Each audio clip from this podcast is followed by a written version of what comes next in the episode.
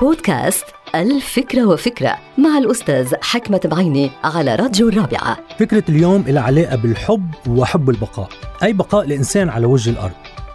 مش واضح حتى الآن ما إذا كان الإنسان بحاجة إلى الحب من أجل بقائه أو أن الحب هو بحاجة للإنسان من أجل بقائه.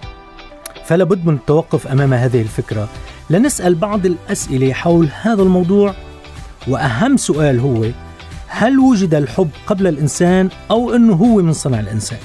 أو بمعنى آخر هل اخترع الإنسان الحب ليشد العصب العائلي والقبلي والمجتمعي ويدافع عن صيرورته وبقائه؟ هل الحب هو من ساهم بالدفاع عن وجود البشرية من خلال مساعدة الإنسان لأخيه الإنسان؟ وهل أبدع الإنسان في الكتابة عن الحب شعر ونثر وقصص ليحقق غاية بشرية مهمة هدفها البقاء وسيرورة البقاء.